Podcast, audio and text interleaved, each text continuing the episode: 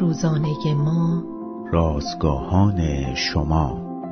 گنج تو کجاست؟ روز سیزدهم از شماره دهم نان روزانه ما. وارسی قلب عنوان و لوقا باب دوازده آیات بیست و دو تا سی و چهار. متن امروز ما از کلام خداست. زمانی هر روز باید با قطار به شیکاگو می رفتم و همیشه از رفتارهای پسندیده نانوشته پیروی می کردم. مثلا اینکه نباید با کنار دستیم سر صحبت را باز کنم مگر اینکه آشنایی قبلی داشته باشیم. این موضوع برای من که هرگز کسی را غریبه محسوب نمی کردم بسیار سخت بود. من از صحبت کردن با افراد جدید بسیار لذت می برم.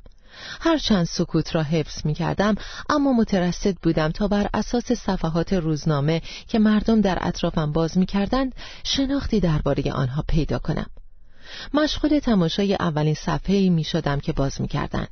ستون اقتصادی، ورزشی، سیاسی، حوادث و غیره. این انتخاب آنها نشان دهنده علایقشان بود. انتخاب‌های ما همیشه آشکار کنندند. البته خدا نیازی ندارد تا صبر کند و ببیند انتخاب‌های ما چه هستند تا مکنونات قلبی ما را بشناسد.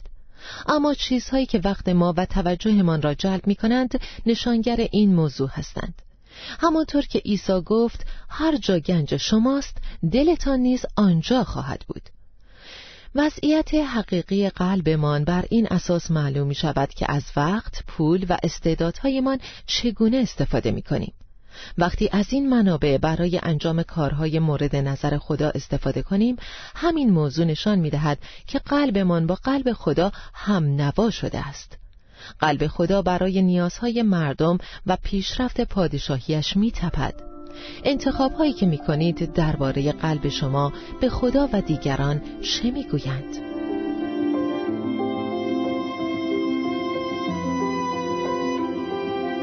کلیه حقوق متن این اثر متعلق به انتشارات جهان ادبیات مسیحی است.